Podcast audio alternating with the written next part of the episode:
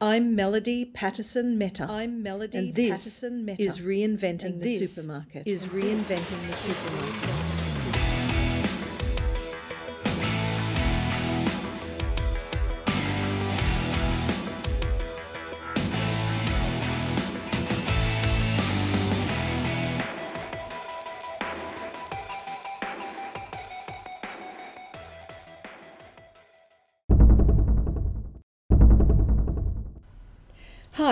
Today I'm very pleased to welcome nephrologist and obesity researcher Dr. Jason Fung. Dr. Fung is a researcher and clinician who's achieving superb results using fasting in the treatment of both obesity and diabetes. What I think is so important about Dr. Fung's work is that he brings together critical insights on insulin resistance, the nature of long term obesity, the weight set point and how to alter it, and the incredible value of fasting as a treatment for obesity and diabetes. Dr. Fung is the author of The Obesity Code and co author of The Complete Guide to Fasting, two books that I believe are essential reading for modern human beings trying to find their way back to health after significant weight gain.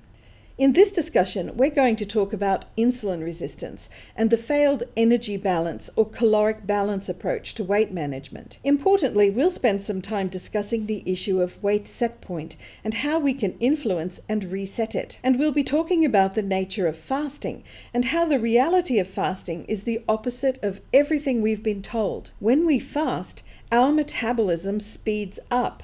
We're also going to talk about how the focus on glycemic index has confused the issue of how to treat obesity because it doesn't take into account the effects of chronic excessive fructose consumption on our health and the need for blood insulin free periods of time to help heal insulin signaling in the human body. By the way, this is the exact same problem with the caloric deficit approach to weight loss.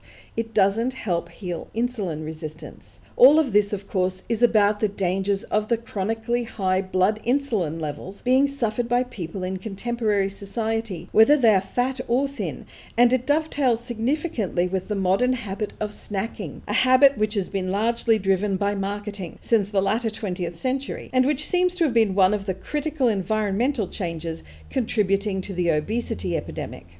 So here we go insulin resistance and its central role in obesity. How fructose has confounded the effectiveness of the promise of low glycemic eating for weight loss, healing your weight set point, and did the marketing of snacking help create the obesity epidemic? In this episode called The Disaster of the Culture of Constant Eating. Dr. Jason Fung, welcome. Thanks. Thanks for having me here. It's uh, it's very exciting for me to be able to talk to you because I think you're doing some of the most exciting work on the subject of obesity out there in the whole world right now. And uh, I know I see Twitter uh, often ablaze with people talking about what you've been up to in terms of uh, actually providing real therapeutic support in obesity. And one of the reasons that I wanted to actually discuss this on reinventing the supermarket is because many of the people who will be listening to this show are already in the mindset or moving into the mindset where they appreciate low carb, whole food diets. They're eating more and more organic. Their home prepared food is becoming more of a, a, a, normal routine for them. And yet they're not necessarily experiencing fat loss, even though they move into this. Um, into this uh, way of eating. So, uh, because you're doing such extraordinary work, you might be able to provide a little bit of illumination about that. And uh, I'm very excited about the, your books, The Obesity Code, and the new one, The Complete Guide to Fasting, which is some of the most exciting stuff I've read in a while. So, I thought I'd start out by asking you um, how your focus as a nephrologist came to be on obesity in the first place. Well, I'm a kidney specialist, so the most important reason for kidney disease is type 2 diabetes. And for a lot of years, what we did, of course, was just treat that with a lot of medications, blood pressure medications, and different medications. But ultimately, the the solution to that problem of diabetic kidney disease is not through more medication because obviously if type 2 diabetes is causing the kidney disease then the solution seems fairly obvious. You have to get rid of the type 2 diabetes. And the reason nobody thinks of it this way is that we get told that type 2 diabetes is kind of a chronic and progressive disease but it's truly not. And we all know this actually because if you have a friend for example who gets diagnosed with type 2 diabetes and he comes back and says to you, well, you know, guess what? I lost 50 pounds. I stopped my diabetes medication and now my sugars are normal. So essentially, he doesn't have diabetes anymore. Well, you'd probably say, you know, that's great, right? But what it means, of course, is that that type 2 diabetes was not chronic and not progressive. It was a reversible disease. So the reason that we don't think of it this way is because a lot of people try and convince us that it's kind of this chronic and progressive disease because they haven't been able to get people to lose weight consistently. So, really, we get down to the fact that, okay, so kidney disease is caused by type 2 diabetes. You got rid of, you got to get rid of the type 2 diabetes. If type 2 diabetes is caused by the obesity, then you got got to get rid of the obesity. You got to make people lose weight in order to prevent the whole problem from developing in the first place. And it doesn't require medication, it requires kind of knowledge of how to do this. So that's how I came to the problem of obesity. And the issue is that I kind of looked at things from a different perspective, kind of from a from a diabetes perspective. And the thing is that I kind of looked at it differently because there are new studies that were coming out on the whole low carb um, versus uh, standard low fat diets. And what they had shown by about 2008 or so, 2009, was that these diets that were low in carbohydrate were not all that dangerous. We all thought, of course, people's arteries would get all clogged up with all the high fat. But it didn't show that at all. In fact, it showed that a lot of people were doing a lot better, and the weight loss was pretty good too. So, um, if that was true, then you have to think about the whole paradigm of obesity again because obviously it's not about calories, right? If right. carbohydrates, restricted diets, which were relatively high in calories because of all the fat, could cause equal or better weight loss, then it, calories is not really all that important.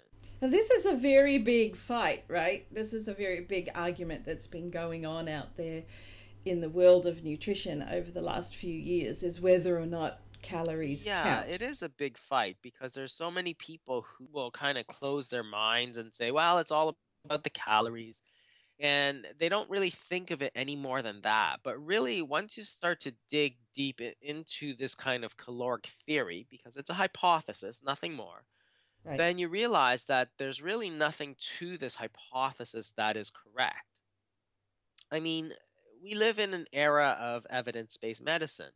So the question is what is the evidence that reducing calories will lead to weight loss? Well, there really isn't any.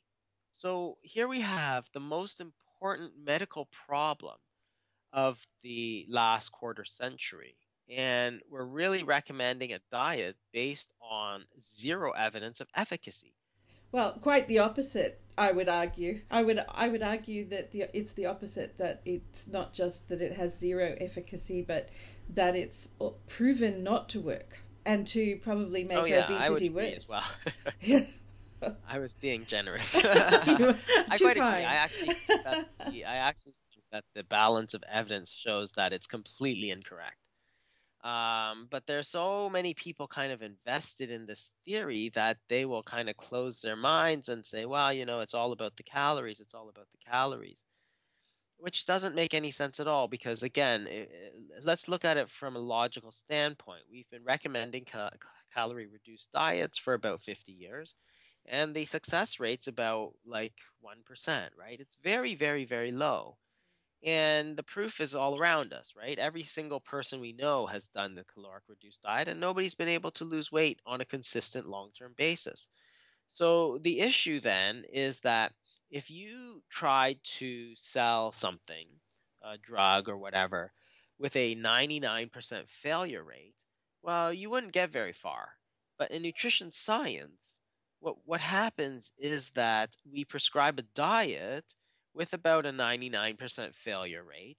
And then when it fails, we say that, well, it's the patient's fault that they couldn't lose weight. Right? We say that the advice is good, but you didn't follow it. You are, you know, you are lazy, you're a glutton, you're a sloth. And it's really, really unfair to people. So it's almost as if you have a class. Suppose you have a class of 100 people and one person fails, then the rest pass. Well, you say, well, that's probably the, the student's fault. But if you now have a class of 100 people and 99%, 99 people fail, it's not the student's fault. It's the teacher's fault, right? Right.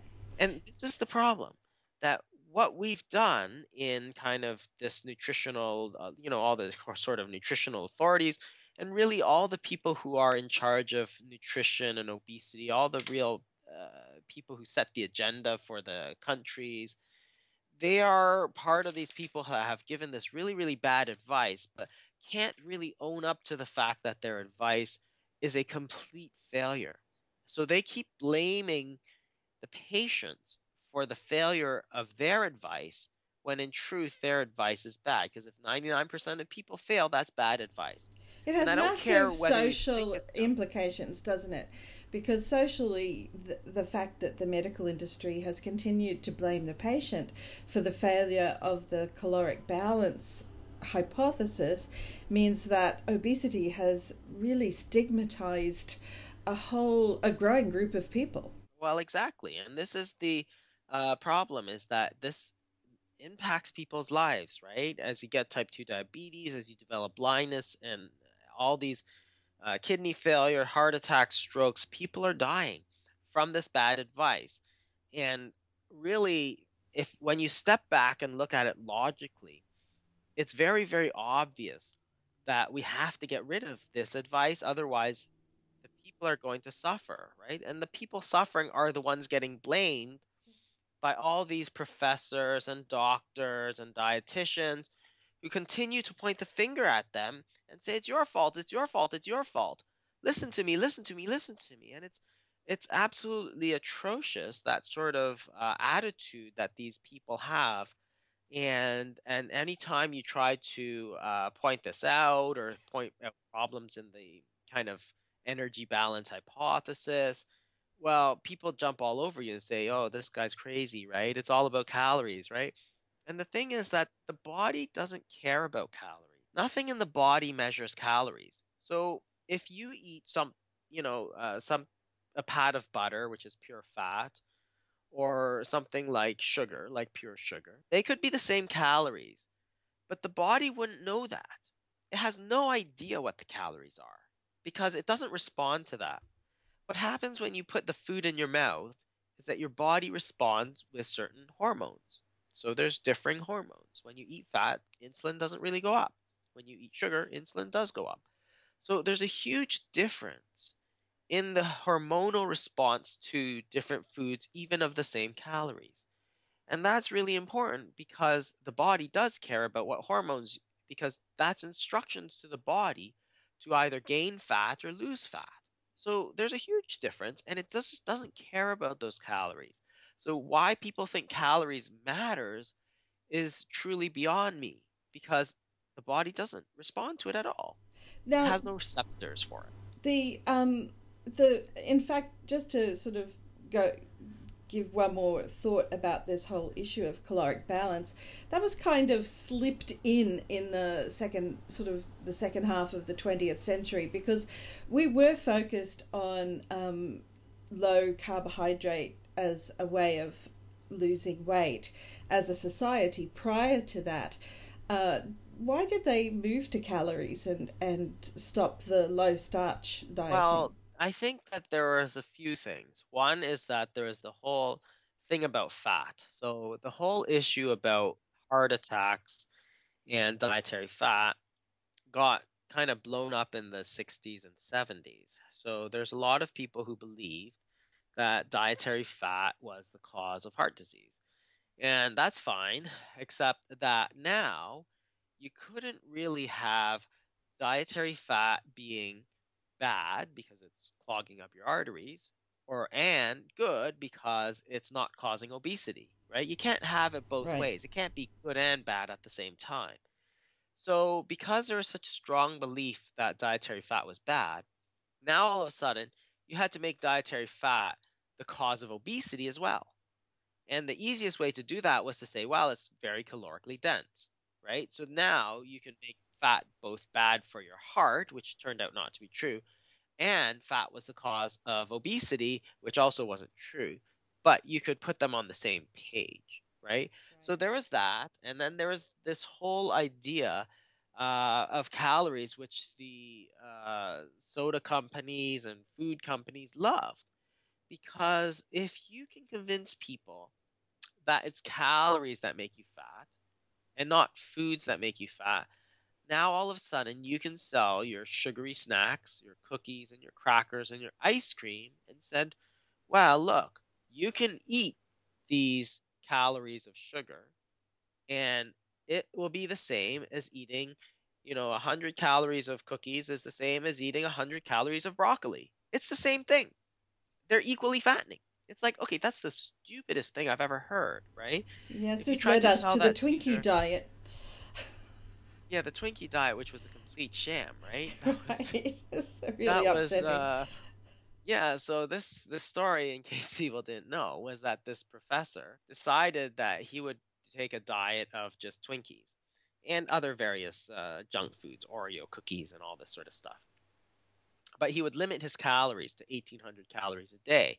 Then he got on CNN and all these other big shows and says, "Look, I lost like 25 pounds on this Twinkie diet. Therefore, it's really all about calories."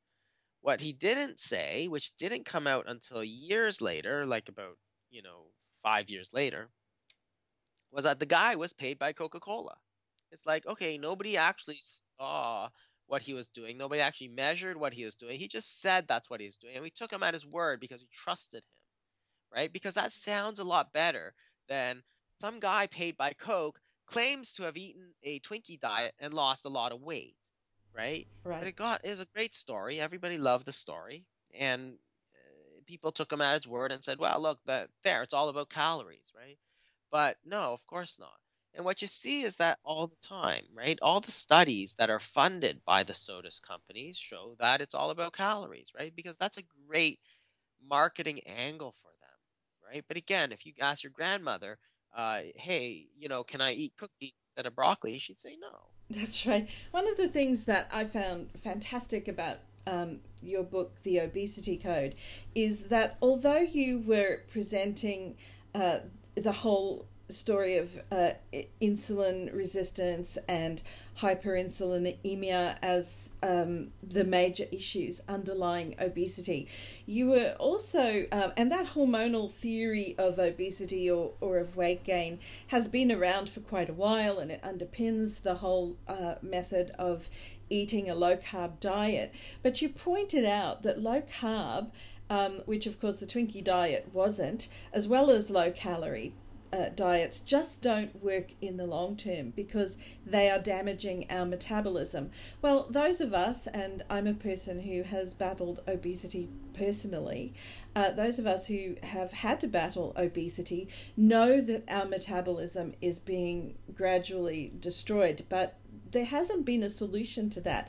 So uh, you really confronted this whole issue of what's happening with insulin and how that's affecting our body weight set point. Could you talk a little bit about that? Because to me, nobody else has really addressed that head on the way you have. Yeah, and this is the thing that is uh, really important because, as you said, very few people talk about it. And it's that it's not simply the foods that we eat. Everything we do is really a reflection of two things, which is the foods that we eat and also the timing. And we seem to kind of ignore the timing as if it's not important, right? Whether you eat one meal a day or whether you eat 10 meals a day, as long as the calories all match up, it doesn't matter. But it's again, it's not true because the thing is that things are different when you when you have them all the time. For example, if you jump off a one foot wall a hundred times, it's far different than jumping off a 100 foot wall once, right? You could say, oh, it's all about the the distance, but in one you die and the other one you don't, right? So there's a huge difference. And this gets back to one of the things that's always interesting to me, which is this time dependence, right? So obesity is very time dependent, which means that if you've been obese a long time, it's just harder for you to lose weight. Everybody knows that, right? Well, certainly within... obese people know that, and I have to say that as someone who's dealt, been dealing with it uh, for many years that it, it just gets to a point where no matter what you do you can have a small impact and then you don't have very much impact or you have no impact at all or even worse you just get fatter when you try to deal with it and that's so common amongst people that I've spoken to uh, and it's why many people give up yeah, on and, and trying to lose the weight the issue of insulin resistance yeah and I think that's that's that's very important because you have to any theory of obesity that you want to be taken seriously has to take that into account. Why is that, right? And this is this whole idea, which has been fleshed out for many years, of a body set weight. That is, your body seems to set this weight. And if you go above it, it'll try and bring it down. If you go below it, it'll try and bring it back up. And what is it that's important in setting this weight? Because if you think of it as a thermostat, right? The, like the thermostat for your house, if it gets too hot in the house, your your house turns on the air, conditioning. If it gets too cold, it turns on the heat, right? But either way, it's a homeostatic mechanism, which means that it will return to its kind of original set weight. So this whole idea of cutting down your calories is ridiculous because if you simply don't adjust your body set weight and you bring your weight down, your body will bring it back up. Either it'll make you more hungry, which has been shown to happen, or it will reduce its metabolism, which also has been shown to happen. And that's why it doesn't really work. So calorie based ideas simply don't work because they take no, uh, you know, into they don't take into account this whole body set weight. So I think that the whole issue with body set weight has to do with insulin and insulin resistance, which are very heavily linked. And this is where I kind of come at it from a more diabetes standpoint because you have to link in this whole idea of insulin resistance and how it applies to obesity. Because if you say that insulin is the most important thing that drives obesity, well, insulin resistance will drive up insulin and therefore cause obesity. So, therefore, you have to know what causes insulin resistance. When it turns out that one of the most important causes of insulin resistance which is, is actually fructose, but also hyperinsulinemia. So if you become hyperinsulinemic for a long time, then your body simply becomes less responsive. So if you yell at somebody, like the boy who cried wolf, if you yell and you do it all the time, people become less responsive to it. So if insulin is high and yelling at you all the time, you become less responsive to it, and that's normal. So, can I so, just pause there for a second and say, so just to capture the thought, and make it sure everybody understands it. What you're saying is long term obesity is really a long term state of chronic insulin resistance that that is treatable, but that hasn't been treated so far in the general approach to therapies for obesity. Absolutely. And I think it's the insulin resistance that is really the key because insulin resistance is going to cause the high insulin levels, which will drive obesity, independent of your diet, right? So even whatever diet you want to do, it will still keep the insulin levels high.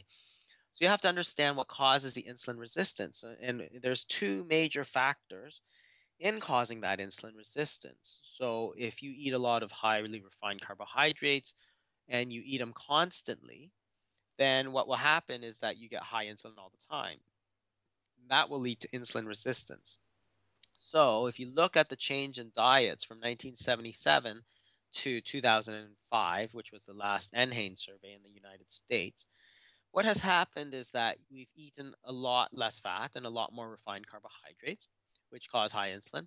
And not only that, but we've eaten from three meals a day, we eat six meals a day. So we not only stimulate insulin very high, we keep it high all the time. So that's very important, but that's only one part of the story. So the other part of the story is that you can develop insulin resistance directly with fructose.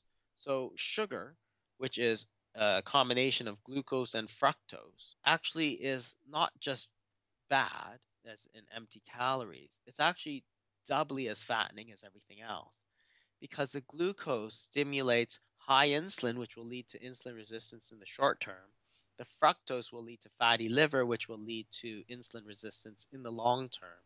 So, in fact, you're actually hitting it from both sides, developing this insulin resistance, which is now setting your body weight, set weight higher and higher, which is why sugar is really so fattening because it's not the same as just eating a bagel. I just want to jump in again and say that what, because I've just done uh, the previous interview to this one with you um, is an interview with Dr. Robert Lustig. And we spent a lot of time talking about fructose and the effect of fructose uh, on the liver and particularly the fructose pathway. But what I found very enlightening about the work that you're doing is that you're actually highlighting the fact that fructose itself and its effect on the liver does in, increase insulin resistance or cause insulin resistance, which tends not to be a part of the fructose story. And this is very important because the fact that fructose is roughly half of sugar allows sugar to be uh, to look low in terms of the glycemic index. And so it's marketed as, even when there is sugar, it's marketed as a, a low glycemic uh, solution for people's diets when in fact uh, because glycemic index has itself been marketed as a way to defeat insulin resistance so i think this is a really critical point because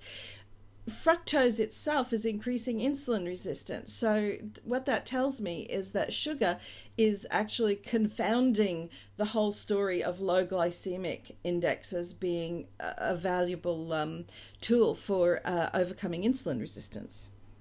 Absolutely, because if you take a 100% fructose sweetener, the glycemic index will be very, very low. Your blood sugars won't go up, your insulin won't go up, but you're going to suffer right? And that's the whole story with that's high crazy. fructose corn syrup, right? It's got a little bit more fructose than sugar, but it's very similar.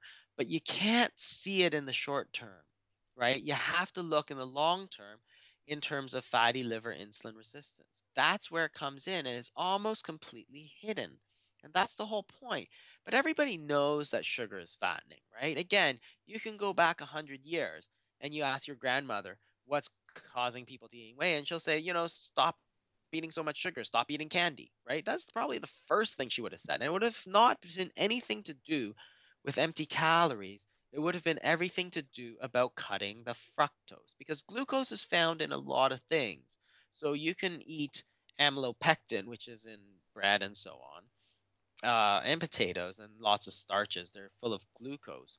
But everybody recognizes that that pure glucose somehow just what it, it's not great, but it's not as bad as the combination of glucose and fructose. The fructose seems to be especially bad for you, which Dr. Lustig uh, very, very, uh, you know, very nicely pointed out a few years ago, right? And this is something that we have to kind of recognize is that you can't see it in your usual measures. You can't see it in your measures of calories. You can't see it in your measures of insulin. You can't see it in your measures of glucose, glycemic index, or anything. But you know that that fructose is causing fatty liver. And the reason is that the metabolism is different, right? So if you eat pure glucose, what happens is that your body responds with a lot of, you know, your blood glucose goes up, your insulin goes up. But all the cells in your body can use that glucose, okay? So what happens is that your body is using it up, it's metabolizing it. So if it's metabolizing it, it's okay. So what happens with fructose is that no cells in the body can actually use that fructose. So if you take sugar, you have equal parts glucose and fructose, but the glucose is metabolized by the entire body, which is, for example, 170 pounds, but the fructose is only metabolized by about five pounds of liver, right? Nothing else in your body can metabolize that fructose. And that fructose gets turned into fat, and therefore you get fatty liver, which causes a lot of insulin resistance, which drives your insulin levels high. But it's not just high sometimes, it's high all the time. So it's causing that kind of obesogenic, uh, you know, environment and it's making everything worse. So the fructose is much, much, much worse for you. And the only way you can see that is by understanding how insulin resistance, hyperinsulinemia, all you know go together in the development of obesity. And that's what we talked about in the obesity code which is it's not simply about the insulin which is why it's simply not about just the carbohydrates right? Because if you're talking about insulin being the main driver of obesity you have to remember that there's a lot of things that will impact the insulin levels and not simply the carbohydrates. So your meal timing will be important your dietary fats your incretins your proteins uh, there's so many different things, fiber, but the big one is insulin resistance, right? And that's how it all ties together, and that's how the, how this kind of diabetes crisis kind of ties together. What now? Many of us um, out there in the world uh, have watched other people remove sugar from their diets and go low carb and lose stacks of weight, while uh, some of us can go sugar free and our weight will remain stable. And uh, for many people, their weight will just continue to increase even when they've gone sugar free. And usually, for those people, they have got long term obesity. Um, so that's the set point kicking in. So, um, uh, putting everything together from what you've written, it seems to me that what you've uh, come across as a, a, great way of resetting that set point up is to actually introduce fasting as uh, as a way. I, I, I, can't really wrap the words around. Um, it's it's really healing your liver, I guess, in many ways. Yeah, what the fasting is simply the most efficient way of lowering insulin levels, right? So remember that insulin resistance depends on two things mostly. Well, there's fructose, but if you're not eating, you're not getting any fructose. But it depends on high insulin levels and the persistence of those insulin levels, right? So what you need to do is not simply reduce those levels, but you need to keep them low for a long period of time to reset that kind of sensitivity, right? So so this is the thing. So again, if you go back to the boy who cries wolf, if he cries wolf and he cries wolf again and again and again, you stop listening. If he stops for like two seconds and then starts again, you still don't listen to him, right? What he has to do is stop and keep keep it off for a long time. Then when he starts crying wolf, then people will start listening again, right? And that's the same thing with insulin. Insulin, if it's high and stays high, you can't just drop it for two seconds and push it back up and imagine that everything is okay. Your body is still very insulin resistant. You got to drop it and keep it low. And this is the point. That's why you want to have long periods of low insulin. And that's what fasting does. It, it lowers your insulin levels maximally and it keeps it there for as long as you are fasting, right? Because nothing else is going to push it up. So this is the idea that has been around for thousands of years, right? It's not a new idea. It's actually the oldest idea in the book. You can take the word breakfast and look at it and say it's the meal that breaks your fast. What it means is that you need to be fasting every single day, right? You can't break your fast if you're not fasting. So fasting is only the flip side of eating, and they have to be balanced. You got to balance your feeding and your fasting. Otherwise, you're going to gain weight. That's not so hard to understand. If you start eating from the minute you get up to the minute you go to bed, you're almost always in feeding mode and you have no fasting. Your body has no chance to pull out that stored energy because remember, when you eat, insulin goes up. Insulin tells your body to store some of that food energy. Okay, when you sleep and you don't eat, insulin goes down, you pull it back out and burn it for energy. If those two fall out of balance, then you're telling your body to store fat, store food energy all the time. And you're giving it no time to burn the food energy that you've taken. So guess what? You're going to gain weight. So now this this really speaks to um, a very interesting thing because uh, I watched a, a a video of yours, a lecture you were giving, in which you presented a chart showing the the trend of uh, reducing metabolism of the um, biggest loser contestants. And so those people, I would imagine, were not eating, uh, they were eating a low calorie diet and they probably weren't eating a lot of carbs, but they would they wouldn't have been fasting. So my presumption is that, as you say, it's not just about uh, the insulin resistance; it's about the uh, the fact that there's always insulin in your body. So it, that was simply low calorie dieting with insulin constantly present in their bl- blood, and their metabolism was dropping away. Yeah, absolutely. Because what happens is that they clearly were not able to adjust their set weight down, right? Their set weight, for whatever reason, you you know you can you can give come up with many theories, but the bottom line is that their set weight stayed high. So now their body weight. So suppose their set weight is at 250 pounds, and they drop down to 180. Now their body says, "Wow, you need to be at 250 pounds." So what happens? It makes them hungry, which is what happens, but they're very strong in willpower, so they don't eat. So the body says, Whoa, you know, I want to be at 250 pounds, and you're not eating enough for me to get back up there. What can I do? Well, you start shutting down the body. So their basal metabolic rate just dropped like a stone. It went down like 700 calories, something like that.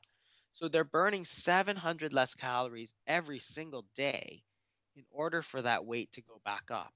So this slowdown of the basal metabolic rate, which some people have termed starvation mode, is guaranteed to happen when you follow a caloric restricted diet, a calorie reduced diet, right? So if you follow the strategy of caloric reduction as your primary goal, so what I call cal- caloric restriction as primary, that is guaranteed to slow down your metabolism because all the studies have shown it. The biggest loser showed it. You can go back 100 years and it showed the same thing. You can take somebody, cut their calories by a third, and their metabolism will slow down by a third. The Ancel Keys starvation study was not a fasting study, it was not a starvation study.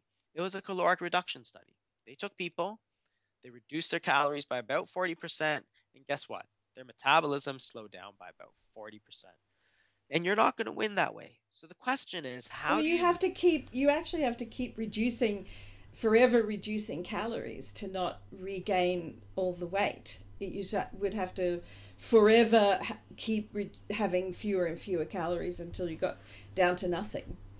Right, but you can't because and you remember can't. what happens when you go down by 700 calories is that your body is slowing down, your heart rate's slowing down, you're feeling cold, you have no energy, you feel like crap, you feel really sluggish, all you want to do is sleep. That's because you're not burning enough energy. Because your body, your insulin resistance is high, your insulin levels are high, your body still wants to store all that energy, right?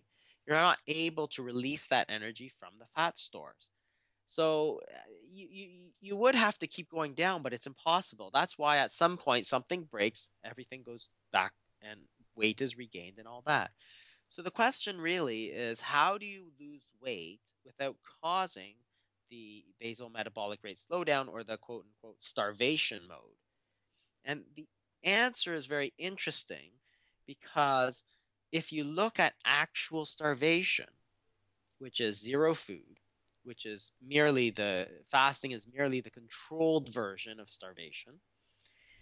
Right. You don't have that basal metabolic rate slowdown.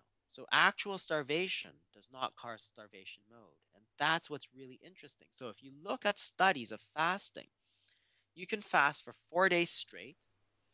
Your basal metabolic rate on the fourth day is 10% higher than it was at the beginning.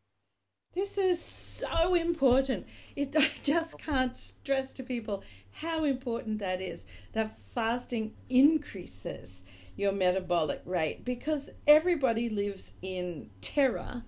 Uh, and that, you know, I include myself. And you're talking to a person who, uh, right now, uh, in 2010, I did intermittent fasting for at least five to seven days for the ho- per fortnight for the whole of the year and lost a significant amount of weight. So I'm pretty uh, knowledgeable about intermittent fasting. But that was a 500 calorie fast, which I think is a little different from what you recommend as the op- optimum. Um, there's optimum, you, you can do very well with those 500 calorie uh, I did do well. days. I mean, it's there's a continuum, obviously, but at some point, your body uh, goes more into the fasting mode, which is, you know, this is where people get the wrong idea because they think that fasting is really about cutting calories, but it's not. It's about switching fuel sources. It's about keeping that insulin level low. Because what happens is that your body simply goes, okay, I have no food. If I slow down my me- metabolic rate, then if suppose you're a caveman in your body and you just have no energy, you'll never go out and hunt that rabbit again, right? So you're going to die.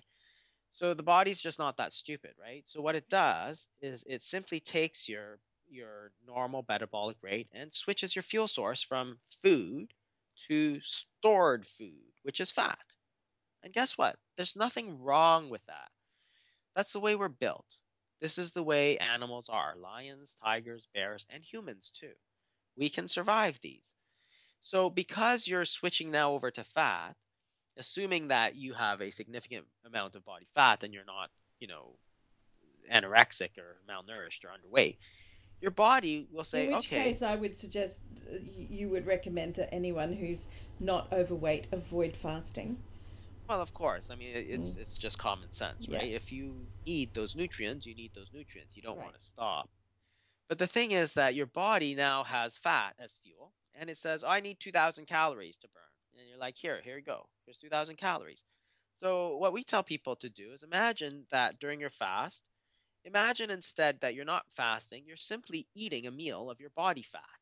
Well, that's really what's happening, right? Your body now pulls out the equivalent of number of calories and you burn it. And that's all. But that's exactly what you want to do.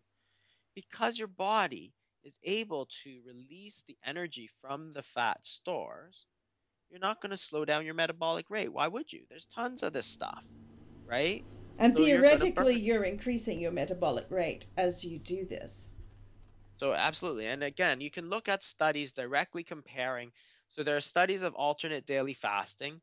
So over 70 days of fasting, the resting metabolic rate doesn't change. Again, if you look at the biggest loser studies that were recently done, what was really fascinating was that uh, everybody dropped their metabolic rate significantly, except for one guy, right? And this one guy had decided to get bariatric surgery, which is basically, uh, you know, you get severe restriction in how much you can actually eat. And what happened to his metabolic rate? It actually shot right back up. So that's really fascinating. So there's something completely different when you drop your calories ultra low. I'm not talking, you know, 1500, 1400 calories, but to like 500, 400 calories. There's something different there because now your insulin levels are low enough that you can actually start to access your fat stores. And that's what's really fascinating about that. So his metabolic rate went back up, and then his weight started to drop because now your body is burning this energy, right? It's burning all this fat. So it's fascinating because what it showed is that what you need to do is have periods of very low intake. And again, goes back to these ideas that have been here with us forever, right? The the the the idea of breaking your fast, the idea you need to fast every day. And when it was not a part of kind of natural life, you had all of our kind of thought leaders, that is, people like religious leaders such as the Prophet Muhammad and Jesus Christ and Buddha, who would now tell their practitioners that they need to fast.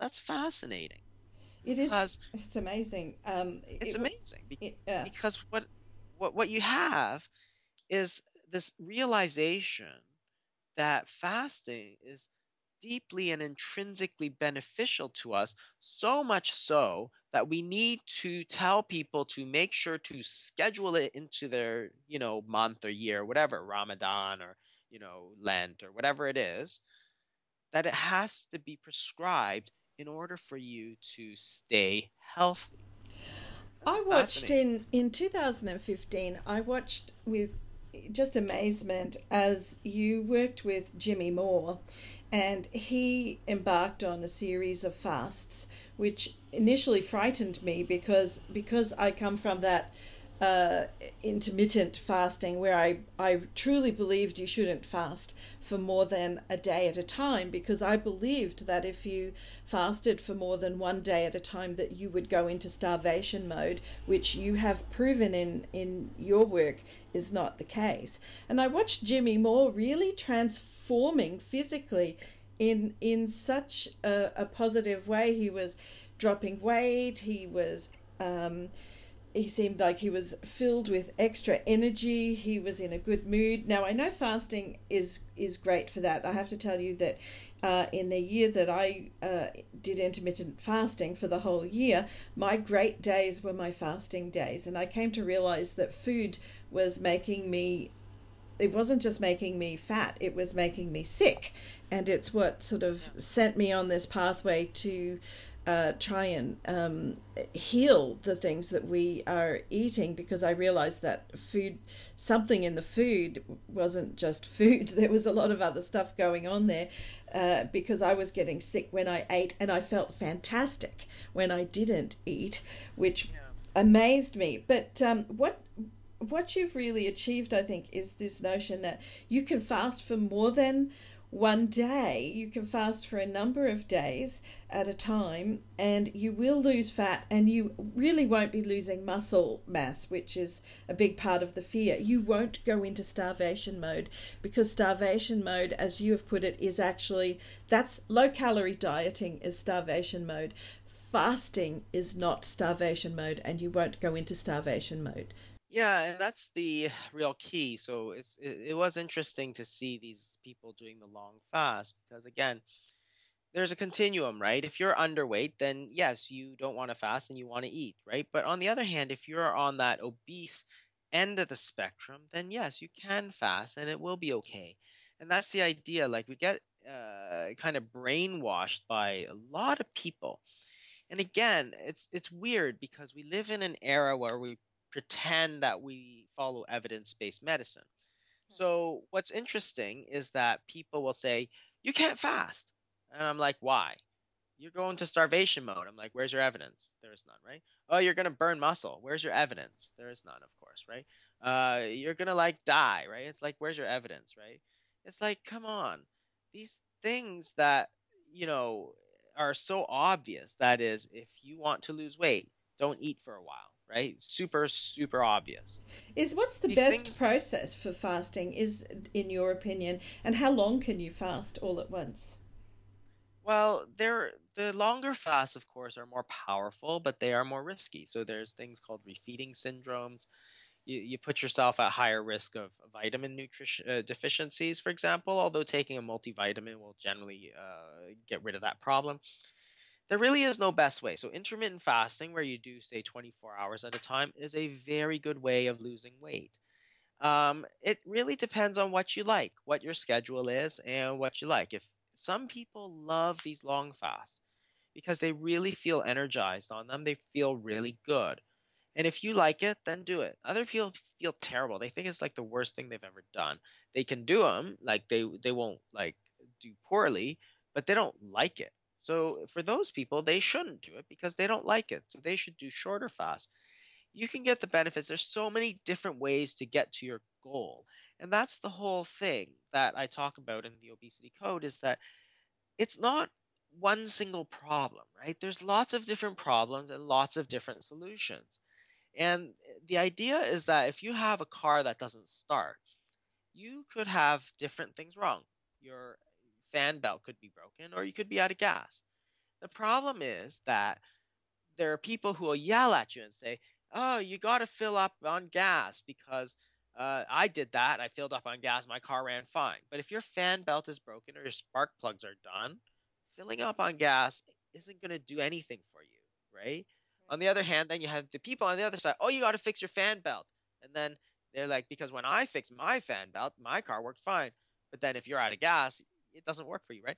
So there's different problems that lead to obesity and there's different solutions. So fasting is one solution. Fasting has infinite flexibility. So you can do it anytime you want. There's you can do whatever, right? But there's no right answer for you. But you don't have to fast. You can use low carbohydrate diets. You can use ketogenic diets. You can use different things, but you have to recognize what it is, the factors that are important, which is the what to eat, but also the when to eat, and then see how you can adjust those because there's other things like vinegar, there's fiber, there's different ways because you can still eat a high carbohydrate diet and still have low insulin levels. So if you look at the studies from China in the 1990s, for example, they ate a lot of white rice and there was no obesity, right? But what was it? They didn't eat all the time. They ate one or two meals a day because they're out working all the time. They uh, ate almost no sugar, right? And that's where the fructose is super, super important.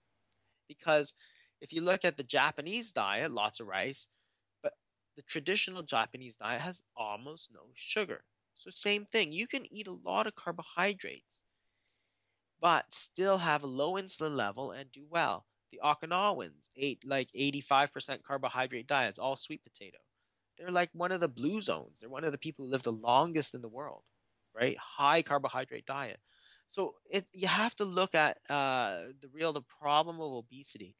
It's about hyperinsulinemia and insulin resistance, not specifically about carbohydrates uh, or fats or protein, because there's good fats and bad fats, right? There's good proteins and bad proteins, good carbs and bad carbs there's a lot of stuff, but what, what really drives obesity is the insulin, the insulin resistance. So you can play with all those different things and with the fasting, because remember, fasting is the flip side of eating. You can't ignore it. It's like 50% of the problem. And that's why so many diets fail, is that you kind of ignore 50% of the problem. And then you futz around with uh, what should you eat, what should you not eat, this and that. It's like, well, hey, why don't you just eat nothing for a while? I just it's not um, all the time. I want to just sort of, uh, just sort of as we start to finish up here, uh, come down to that thought of snacking because snacking, sort of the three meals a day, and which really came about, I think, as a result of the Industrial Revolution and training people to eat in between their eight-hour shifts or twelve, you know, ten-hour shifts. Um, so we we gained this regimented form of eating, and then in the uh, 20th century, the marketers really were looking for eating occasions that they could sell their uh, yeah. snack foods, processed snack foods into. So this notion and the, the whole thought of calories as the the measurement really played beautifully into that as you said, because um, now they could say, well, it's you know just a small low calorie snack. It's not going to do you any harm. It helps get you through the day. Uh, as a marketer, I know this very well. We spend a lot of time, uh, uh, and I have spent a lot of my time in my life uh, working on snacking occasions. Uh, but you are very adamant that snacking is a big problem, and it's as one of the first things that people need to do is stop snacking. Absolutely, and what you need to do is just again you can go back to the 1950s and 60s right they're eating white bread they're eating oreo cookies right there's no whole wheat pasta it's all white pasta but there's no obesity because they're eating three meals a day and when i was growing up if you tried to get a snack after school it'd be like no one there's no snacks in the house so there's nothing to eat anyway yeah. and two people would say you're going to ruin your dinner you know these bedtime snacks and snack here, snack there. None of it, right? None of it. You eat when you eat, and when you don't eat, you don't eat. That's the point. And we've kind of merged that based on, I think, a lot of marketing, as you said. And again, you live in an, we live in an age where we pretend to be following evidence-based medicine, and where's the evidence that eating all the time makes us thin? I mean, that sounds like the stupidest idea ever eat all the time to get thin. But you have doctors who tell you this, right? And now I think that they're completely wrong, but there's no evidence that says eating all the time makes you thin, right? Right. It was uh, just it's just counterintuitive, isn't it? Yeah, but if people uh, repeat it enough, it gets the kind of sheen, the veneer of truth, right? And then you have doctors who are, you know, not smart enough to understand that that doesn't make any sense at all, repeating it. So some of the people that uh, you know are very influential in obesity, they say all this stuff like 50% carb meals, follow the food pyramid, eat all the time, eat six times a day. It's like, why would you eat six times a day? In the 70s, when there was no obesity, we ate three times a day. Now, when there's a lot of obesity, we eat six times a day. Why would you want to stay to six times a day? Like that doesn't make any sense at all. I'd rather go back to three times. Uh, just the very last thought I want to capture with you is the issue of sweetness, because um, obviously we've moved in the direction of increasing sweetness in in all of our foods. Um, and you actually, in the obesity code, talk about the fact that sweeteners, non caloric sweeteners, are actually giving us an insulin response as well. So, synthetic sweeteners and other sweeteners are also contributing to obesity. I think they're just the same as sugar. You might as well drink the sugary drink if you're because, again, let's look at it logically. If sweeteners, by being low in calories, um, are going to make us thin, then we would all be thin. We wouldn't be talking about this obesity epidemic. We wouldn't even talk about obesity because the problem would have been solved, right? We would all eat sweeteners, we would all eat that fake fat, and we'd all be slender, right? It didn't happen. So, therefore, you have to say that those sweeteners didn't do anything. There was no benefit from changing out from a sugared Coke to a non sugared Coke, right?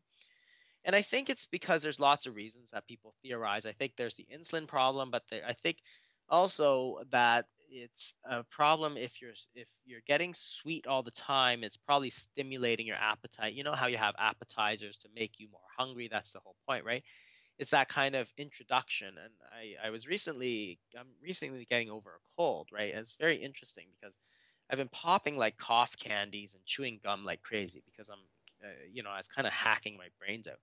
And the thing is that what was very interesting to me personally was that I'm taking all these cough drops and stuff, and you know how there's a lot of sweeteners in those, and um, sugar-free gum and all this kind of stuff. I really like normally I fast two, three times a week, and that's just my habit, and I find it very easy. I couldn't do it at all.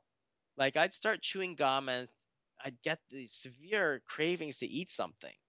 And then it's like, wow, that's really interesting. I mean, obviously it's a short term experiment, but I thought it was very interesting that by chewing this gum and taking these sweet cough drops, um, which you know stimulates saliva, so it was going down my throat, so it was making my cough better, but it, it, was really making me hungry. Right. So that's and really like you're getting an insulin response. Exactly, exactly, and it's the kind of cephalic response that you get, and then it's very hard to resist having something to eat. Now, in my case, I'm okay because one, it's a very limited response. Two, I know exactly what's happening. But if you don't know what's happening and you're taking these sugar free gums and you're taking these things and you're taking these sweet things and then you're making your brain want more, then it's a problem. Then you can't not eat. It's difficult, right? Whereas if you never take any of that, you're just drinking herbal teas and so on, you're going to like fly right through and you'll not even understand why you completely derailed because pe- the, the calorie people convinced you that the sweeteners were fine. They're not fine. If they were the answer, we would all be slender, right? We eat tons of that that aspartame and stevia and all that stuff. We eat tons of it. It's not good. Now, if you use it and are doing well, then I say, hey, who am I to talk to you about it, right? Obviously, you're doing well, keep doing. But if you're using it and not doing well, that's one of the things that you should really consider stopping because I think, in my own personal experience in the last couple of weeks, I think it's actually very difficult. I, I actually couldn't fast uh, at all for that week. I said, wow, I, this is crazy. But you know, I don't have a lot of weight to lose, and I'm not that concerned because I know I can do it next week and so on, right? Um, so it wasn't a big deal for me, but as a as a kind of understanding of what these sort of uh, chemicals do to us, I actually thought it was interesting because I never eat that much uh, sweeteners, but it was just this, uh, you know, this this last week was just terrible for me. So yes, they absolutely do cause hunger. I'm a big believer in moving to a, a low sweetness and re- retraining our palate to enjoy less sweetness overall. Dr. Jason Fung, I want to thank you so much for joining me. This has just been so enlightening. And I also want to say that the Obesity Code is probably the most important book I've read on the issue of, of obesity in many, many years. Uh, and the complete guide to fasting, the complete guide to fasting is really, uh, I think, the essential accompaniment to, to the obesity code because it gives you the tools to be able to implement all of the thinking that you laid out in the first book and enables particularly people I think with long-term obesity to actually have the tools to start to um, to defeat it and uh, uh, I have to say myself I'm going to be um, uh, trying your fasting processes come January after the feasting is over. Right. so that's my plan too. so thank you so much for joining me. Well, thanks for having me. This is great. I'm Melody Patterson Meta. I'm Melody and this Patterson Meta. Is reinventing and the supermarket. Is reinventing the supermarket.